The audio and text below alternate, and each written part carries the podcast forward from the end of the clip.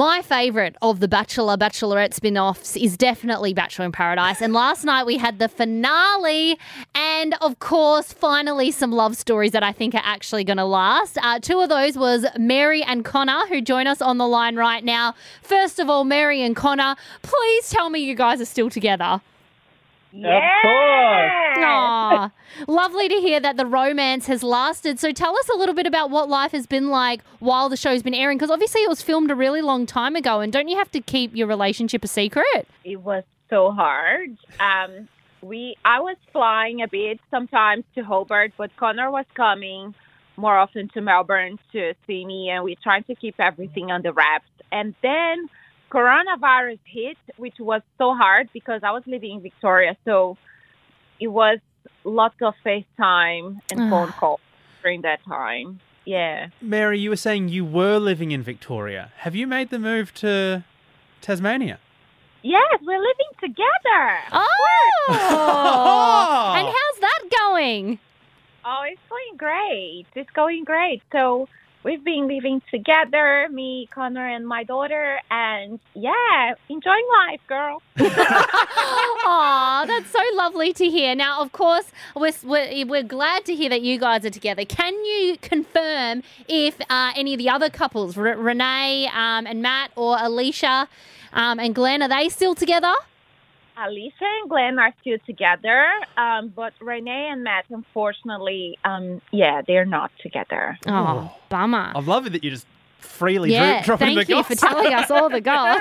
Um, so tell us, obviously, with uh, with before coronavirus hit, like ha- when you guys were visiting each other in Melbourne and Hobart, you're not allowed to like go out for coffee or anything like that. Hey, like what was that like? Just really being super super private about everything. It was it was a bit crazy because I- I'm in. I've got my little bachelor pad here in Hobart, and it's not a huge space, and we're all kind of cooped up here because we couldn't go far. so it's amazing now. Like we're we're looking for a bigger place. You know, we're able to. I'm able to show Mary and Chanel around Hobart, which they're loving. So yeah, uh, it's it's very very exciting. Now, is there any? Because like how how long are we talking? How long since the the show finished filming? How many months has it been? About nine months.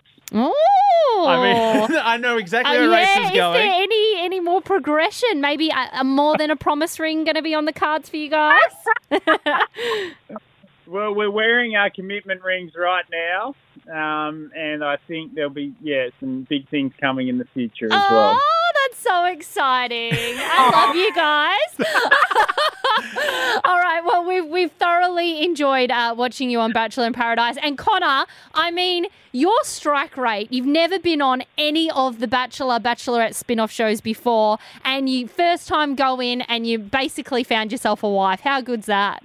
Oh, it's unbelievable. I'm not sure how I got there still to this, but you know, the first couple of days I had a confused look on my face. Was just- but um, yeah, it's just amazing. It feels like fate. Yeah, that's so lovely. Um, and Mary, I just have to add your quick wit on the show. Um, I think you need to get a job in radio. I think you that that's that's maybe your calling career path in life. You were very hilarious to watch.